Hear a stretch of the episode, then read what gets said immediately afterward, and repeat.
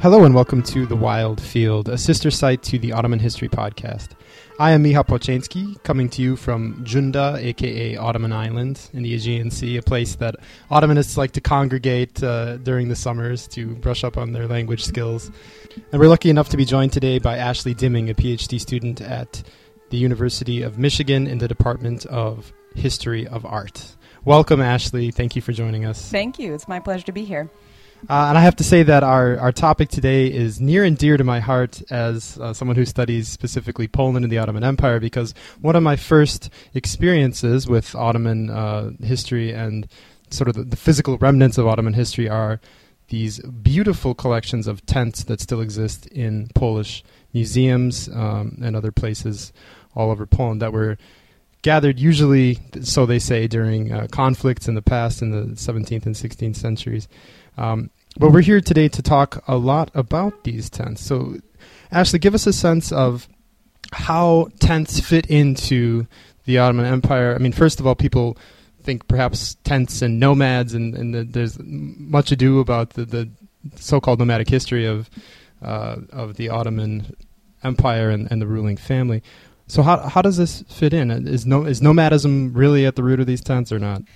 Well, by the time with the earliest tents that that we have still extant, I mean, we're looking already into the 16th to 17th century. So the sultans are on the move. Certainly, we have military campaigns, diplomatic missions, and they needed places to stay. So they built these magnificent silken, appliqued, gold encrusted palaces for themselves um, that could be erected at any station along the way of their routes, right? So, on the one hand, they're they're practical in the sense that they can um, the sultans were able to bring their homes with them, fabric homes, right?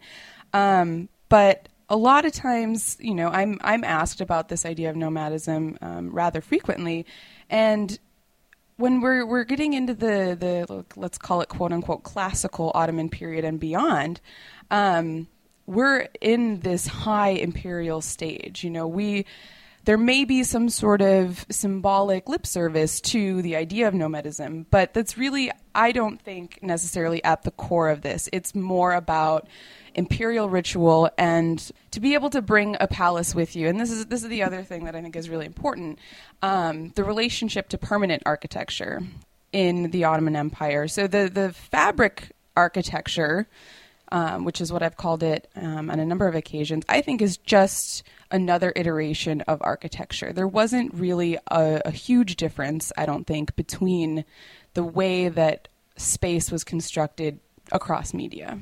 So, where were these tents being erected, and and why? Um, well, as I said, in in the kind of high Ottoman period, let's call it, the, the tents were used on campaign most frequently. But as the sultans really started to uh, retreat into Topkapi Palace more often than not. And of course, you have um, other higher ups, Grand Vizier, etc., using tents um, while they're on the move. Tents were also used within the city, and this is um, what I've been interested in lately. Um, is this the later period when you have then after the Sultan has kind of come out of seclusion again, you have tents being erected around the city of Istanbul as well and functioning parallel to um, pavilions and kiosks and yalis along the Bosphorus and this type of thing. So, again, as, as tents are really just another material architecture, um, they're used for all the same things. So, everything from domestic spaces to stage settings for imperial rituals, the girding of the sword um, even you know, murdering Shehzade Mustafa, for example. So many different functions for these tents. Um, really, all manner of uses. Are these uh, showing up mostly in, in, when it comes to ritual? Is it public ritual, or is it is it or is it something that is not typically accessible to the general population of, of the capital when they're? Well, it depends certainly. Um, I mean, whoever could attend a girding of the sword would have done so regardless of the, the setting of it. Um, but then, as, if you think of like the 1720 Sorname, we have a lot of paintings of tents being used as sort of the fairgrounds for these celebrations. Um, for the um, circumcision festival, right? So that would have had a, a much greater variety of, of, viewership, right? But I think more often than not, we're looking at an, elite class of, of viewers. What sort of material are these tents made from, and does it does it change over time? And and also, what sort of elements are there within the tent itself that uh, one could speak of as being architectural elements? Because I mean, we think when I think tents, I think uh, a pile of canvas and like, some sticks, a couple of stakes, maybe a rope or two. But like, how does it how does it come together? It's interesting because you need there's necessary structural elements to a tent, right? Um, but at the same time, what ends up being the standard like interior design of the these fabric buildings um, mimics permanent architecture also. So in the, the high Ottoman period, there's really a standard color palette, dark blues, greens, and reds, and the general layout is sort of an arcade. Um, and in between the arches, there's f- schematic floral designs, that type of thing, right? And as far as the material goes, really, it, it could be all manner of things cotton, wool, silk. In a lot of the 16th, 17th century ones, you'll even find bits of gilded leather, accents in the applique. Um, but in the later period, it, the, the tent makers get a lot more creative. We have an influx of new materials, silk and gold, and new color palettes ranging from bright, intense cerulean with gold stitching on it to beautiful pastel landscapes. So, how did you arrive upon this fascinating and seemingly untouched topic? Uh, I actually started as a textile artist myself. I got my, my BFA from the Kansas City Art Institute, uh, wherein I, I, was an art history major, but because it was a fine arts college, we had to also do studio art. And textiles was something that I'd just never done before and thought it would be fun to try. So as soon as I sat down to a loom, it was just perfect moment. um, it was a medium I, I, understood sort of instantly and, and loved instantly. Um, so from that point on, I was really interested in the art historical significance of textiles in general. And through an internship at the Nelson Atkins Museum of Art, I um, found myself working with actually a series of Safavid tent panels. Um, so I guess that's where it all started. Um, but I, I, dabbled in. I, I, always keep coming back to tents in in a sense. In uh, when I was doing a master's program uh, at Indiana University in a seminar on Istanbul, uh, that was when I first started working with Ottoman tents. Um, and then after a conference paper here and there, and keep looking at these things and they keep popping up and keep coming back to me. Um, this is what I think I'll, I'll, end up tackling for my dissertation in the next few years. Um, so I have a, a, strong art historical background as well as um, a textile arts background, and that's something that I think is really vital, is really at the core of this, um, and as to why I find them so fascinating. Because I think fabric in general is is one of the most intimate objects that we have. It's it's always in physical contact with us, and tents on this magnificent scale are, are defining the space around us and can change and move with us. Um, so I, I, think that there's, and as you said, there's there's still quite a lot to be done here with Ottoman tents in particular, especially given the fact that so many do survive. Um, and of course, Nurhan Atasoy uh, has published a book um, about 14 years ago now, uh, cataloging many of these in um, modern day Turkey and outside. Um, but uh, I really want to get into a little bit of the, the meat of, of analyzing these tents. What were this? How were the spaces conceived, and beyond just their functionality, you know, how and why did you know, the designs change over time, and, and what did that mean for for the empire and, and beyond? So, what is the the research experience like when when you're trying to track down these tents, and what kind of sources do you use? I I want to look at poetry and prose and histories and all these kinds of things to think about and and try and understand the way that tent spaces were were conceived, with were thought of and viewed, right? Um, but I mean, obviously, for, for my own interest, I think seeing the material objects themselves are really um, what can give you really the core of understanding of the, these pieces. And it's it's difficult because they're fabric and because they're a conservator's nightmare. Um, to try and see these is rather difficult, but I, I, was very lucky last summer to travel a bit around Europe to Poland and Vienna, um, Germany, and Istanbul, of course, to try and track some of these tents down and see them for myself. Um, and I was able to do so, some of which were erected in exhibition spaces, which is amazing um, and really a unique opportunity, I think. Um, but many I saw them just unrolled in storage spaces, um, so you can really only get a glimpse of them. So we do also have to rely on um, pictorial evidence, so painted manuscripts and um, things like this, to understand how um, they were erected and in what kinds of spaces and how were they in relation to each other and that kind of thing. Do, do we have a sense of how many of these tents are left, or, or why are they preserved? How are they preserved? Why are they preserved?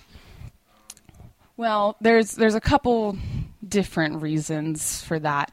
Um, many are preserved in Europe because of the siege of Vienna, um, you know, and all the, the military expansion into Europe and the Ottomans losing many battles and then losing many of their tents. So, in those spheres, the tents were kept as trophies and even used as spolia and emulated. And so there's a whole afterlife of, of Ottoman tents in Europe, which is something else that uh, I've looked into as well.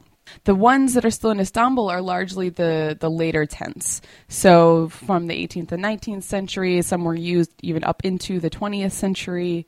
Um, and they were just in the imperial you know spaces and just were acquired to the museum. Constant presence in the repertoire of yeah. empire. Absolutely.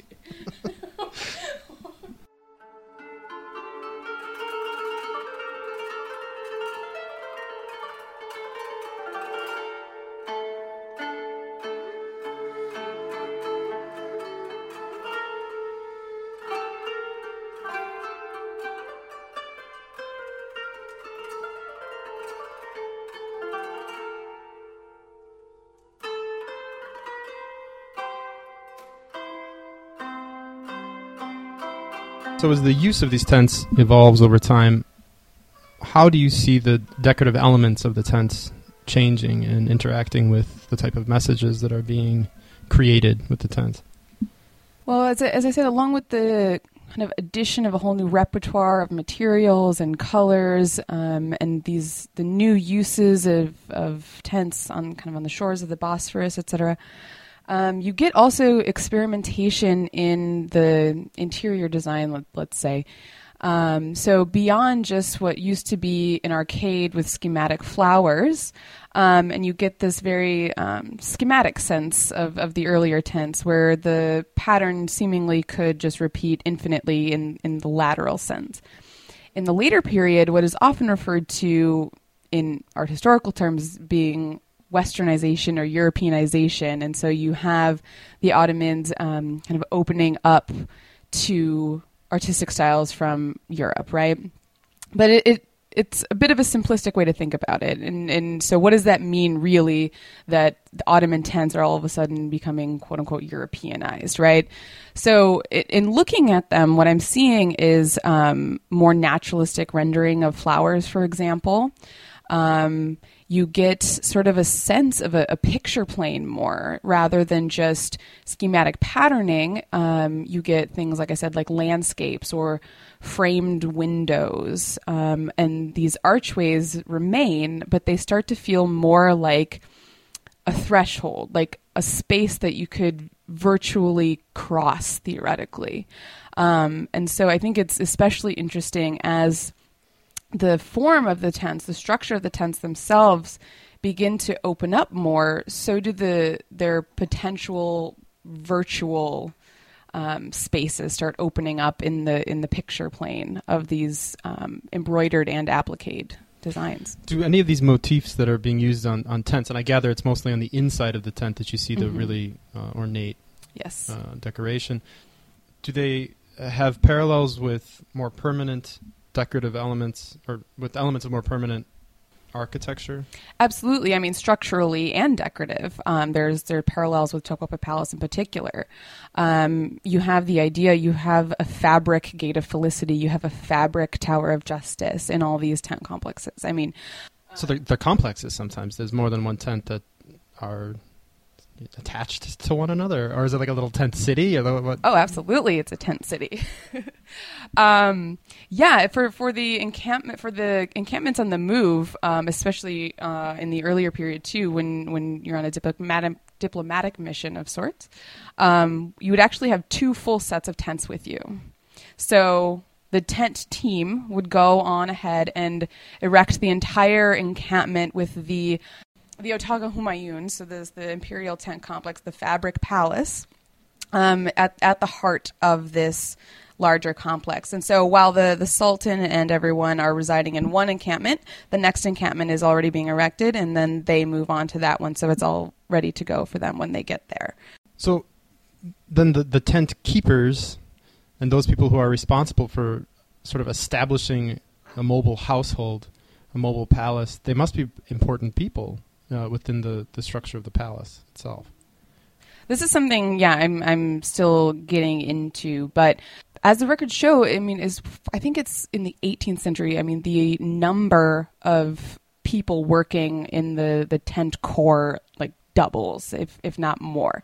I mean, there are hundreds, if not thousands, of people working on making tents and erecting tents, and in addition to the structural parallels of permanent architecture and fabric architecture, mobile palaces, um, you also get parallels in the, in the decorative elements, right? So the, the earlier tents, the kind of high imperial style, the applique elements very much mimic, you know, Iznik tile work in the palace. I mean, that's um, pretty standard across the board, right?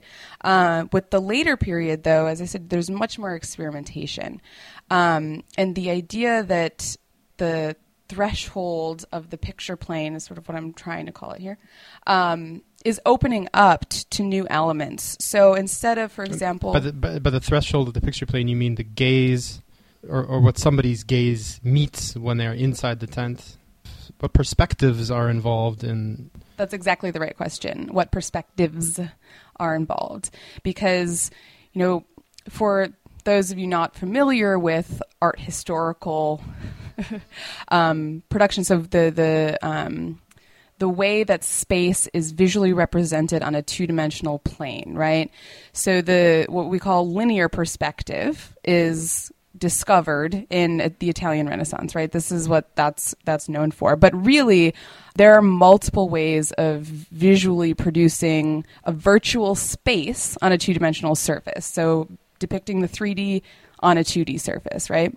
And that's you see a lot of that in the later Ottoman tents. So you have certain elements that are, are shaded rather than um, being just like an outline, for example. So you get a sense of light and form and body to the motifs that are are being um, stitched into these things, right? And then on top of that, you have things like panoramic landscapes, which open up a different depth of field, right? As opposed to you know large blooms that are in closer to you as the viewer as opposed to uh, looking far into deep space of the landscape elements so you have multiple pers- perspectives occurring in these interior spaces which does also reflect um, what's happening in permanent architecture. You start getting painted landscapes in these buildings as well and and so and what they call you know the the baroque elements and swirling ribbons and garlands and all these things. These are all seen in tents as well. Of course the the main difference is that that fabric is is malleable right? It's not stone it's not brick. Yep. There's no mortar nothing like that. So how does the the tent then interact with the natural environment around it they move. I've, I've spent a lot of time in tents, so the wind blows and the tent shakes and the earthquakes. And what, what's that like, though? How does that? Yeah, I think that is one of the most interesting things, but also the hardest to really comprehend, given the fact that these are now all in museums and and whatnot. But you, one can imagine walking into these spaces where the fabric is, is built up and there are gold elements that reflect light also. So if these semi closed spaces are erected outdoors and are gilded, you have the elements to play with, right? So you have the wind moving the fabric, you have light hitting it in all different ways. Um, so it's not just reflective, but the motion really animates the material and thus the decorative elements as well. So within this tent complex, this sort of mobile palace, uh, I imagine that there are actually different tents with different uses, as different rooms within a palace would have different uses. What kind of non-ceremonial sort of daily life needs are met by the tent complex? Is there like a privy chamber tent? Is there uh, a dressing room? I mean, how many tents are we talking about here? well, it's hard to put a finite number on it, but within the, the demarcated space of the imperial complex, within the larger tent encampment, um, of course, you have all these um, different functions for tents. You're going to need kitchen tents and bathroom tents, some of which survive, and there's actually some in the the second floor of the military museum in Istanbul. You have execution tents, of course, um, which generally, for whatever reason, are conical in shape. Um, but you have, yeah, so there are different forms and structures of tents that uh, correspond to the functionality, right? And and one of those I think really is the the marquee shape, right, which is this open space that functions very similarly to the Gate of Felicity in Topkapi Palace, right? So, so a, a marquee tent is a tent with that's missing a sort of front panel. Right. It may have three sides. It's sort of trapezoidal in shape. Exactly. Um, With a large awning, usually. Also, so it's this. It's an open form where, where well, like the fourth wall is missing, right? And it functions very similarly in a stage because of that shape, right? Um, so it's a stage and a threshold, and this is what you see in a lot of the the manuscript paintings as well. Is the sultan sitting in that covered space at the front or the gate of the imperial tent complex as he would have done at the Gate of Felicity between the courtyards and Topkapi Palace. So, of, of, course, then in imperial ritual, the idea of the threshold is itself really important. We have the Sublime Porte, obviously. In Safavid spheres, you have Alikapu, so the, the lofty gate, and these kinds of things. Um, if you're going to talk about sort of the idea of imperial symbolism, you also have the idea of light and shadow.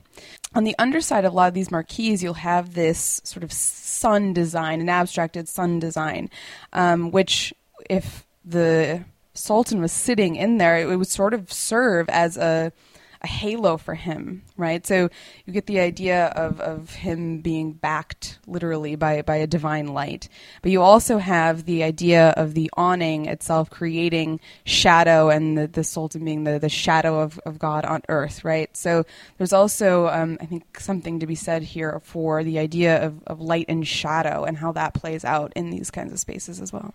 So I've noticed that on some of these tents there are, are things like windows or, or curtain like bits of fabric that are draping here and there. Um, and it, it, to me, it looks like a very Baroque sort of thing. I'm used to seeing this in Baroque architecture. But what what is that? What is that all about? Well, it's interesting because as you know, architectural spaces, windows are a necessary thing. You need light, you need air, and as well as curtains because you need to be able to break that space also to cover uh, the interior for privacy, right? But then, interestingly, within the, the, the decorative program, you have images of curtains as well. And so this also plays with the idea that one could possibly virtually cross this threshold of these archways because a curtain is draped within them and pulled aside, you know, inviting the viewer to just step into that space. So it's again really breaking down these these fabric walls. Sort of a curtain on a stage. Exactly. Mm-hmm. So I gather that as you've been doing uh, your preliminary research, sort of all over East and Central Europe and and Turkey, um, you've had a chance to see these tents in action a little bit because they still are an active part of people's uh, memory of, of the history of whatever their own uh, nation is in the Ottoman Empire. Um, but what kinds of things have you encountered Well, I have to say, I think the the most surprising and interesting um, event I encountered in the military museum in Vienna, um, as I'm taking hundreds of photographs of one of the tents they have um, installed there. Uh, I start slowly walking away, and then and then I hear about a dozen small children come into the gallery space um, dressed up as knights and damsels, is what the website calls it, and hardy musketeers. Can't forget that. Um, and I I looked into this and I, I snapped a, a, picture of it quickly and looked into it. Um, and the museum actually offers um, children's birthday parties in the museum. Um, and and as they describe it on the on the website, um, part of this involves quote a side trip to the faraway Orient. Many a strange thing is discovered, and a visit to the Turkish tent will surely remain unforgotten. So end quote. This is still an active part of sort of as you said, producing nationhood and and living in these spaces still today. Um, with children in the museum, which I think is amazing. Well, it, it beats McDonald's. I think so. I would love to have a birthday party in an Ottoman tent.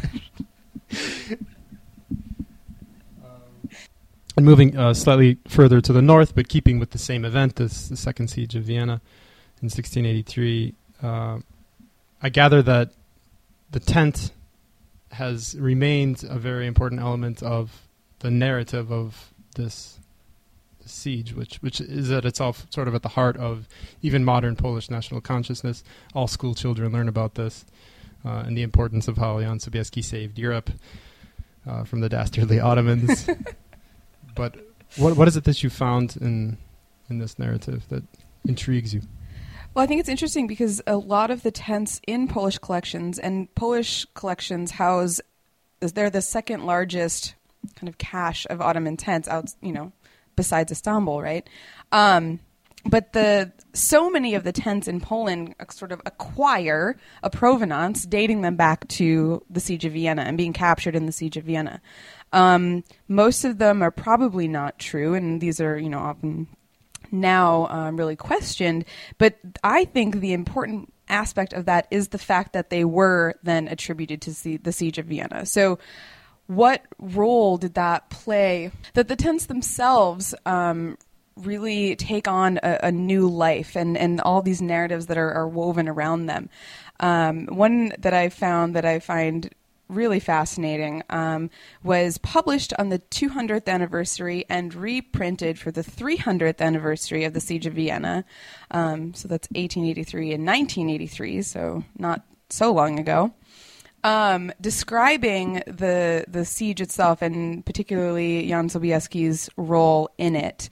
Um, and the the author Paul Soboleski describes this as uh, quote uh, Jan Sobieski had given for the day all hope of the grand struggle when the provoking composure of Mustafa, whom he espied in a splendid tent tranquilly taking coffee with his two sons, roused him to such a pitch that he instantly gave orders for a general assault, and he himself made toward Mustafa's tent, beating down all opposition. So, end quote. So by this time, so he was enraged by the tent.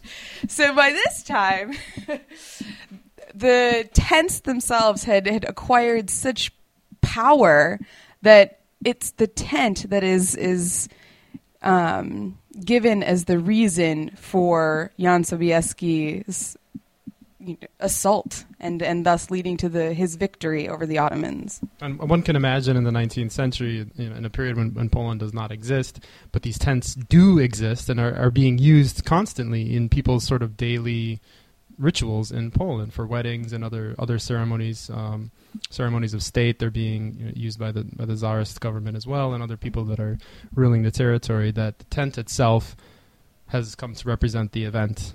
Well, thank you very much, Ashley, for joining us today, this lovely sunny day on Cunda Island. Uh, My pleasure. To talk to us about your research. And we, we really look forward to hearing uh, more from you as your work progresses. And good luck to you. Thank you so much. Join us again next time in the wild field as we continue to explore new research in the shared borderlands of Europe and Asia.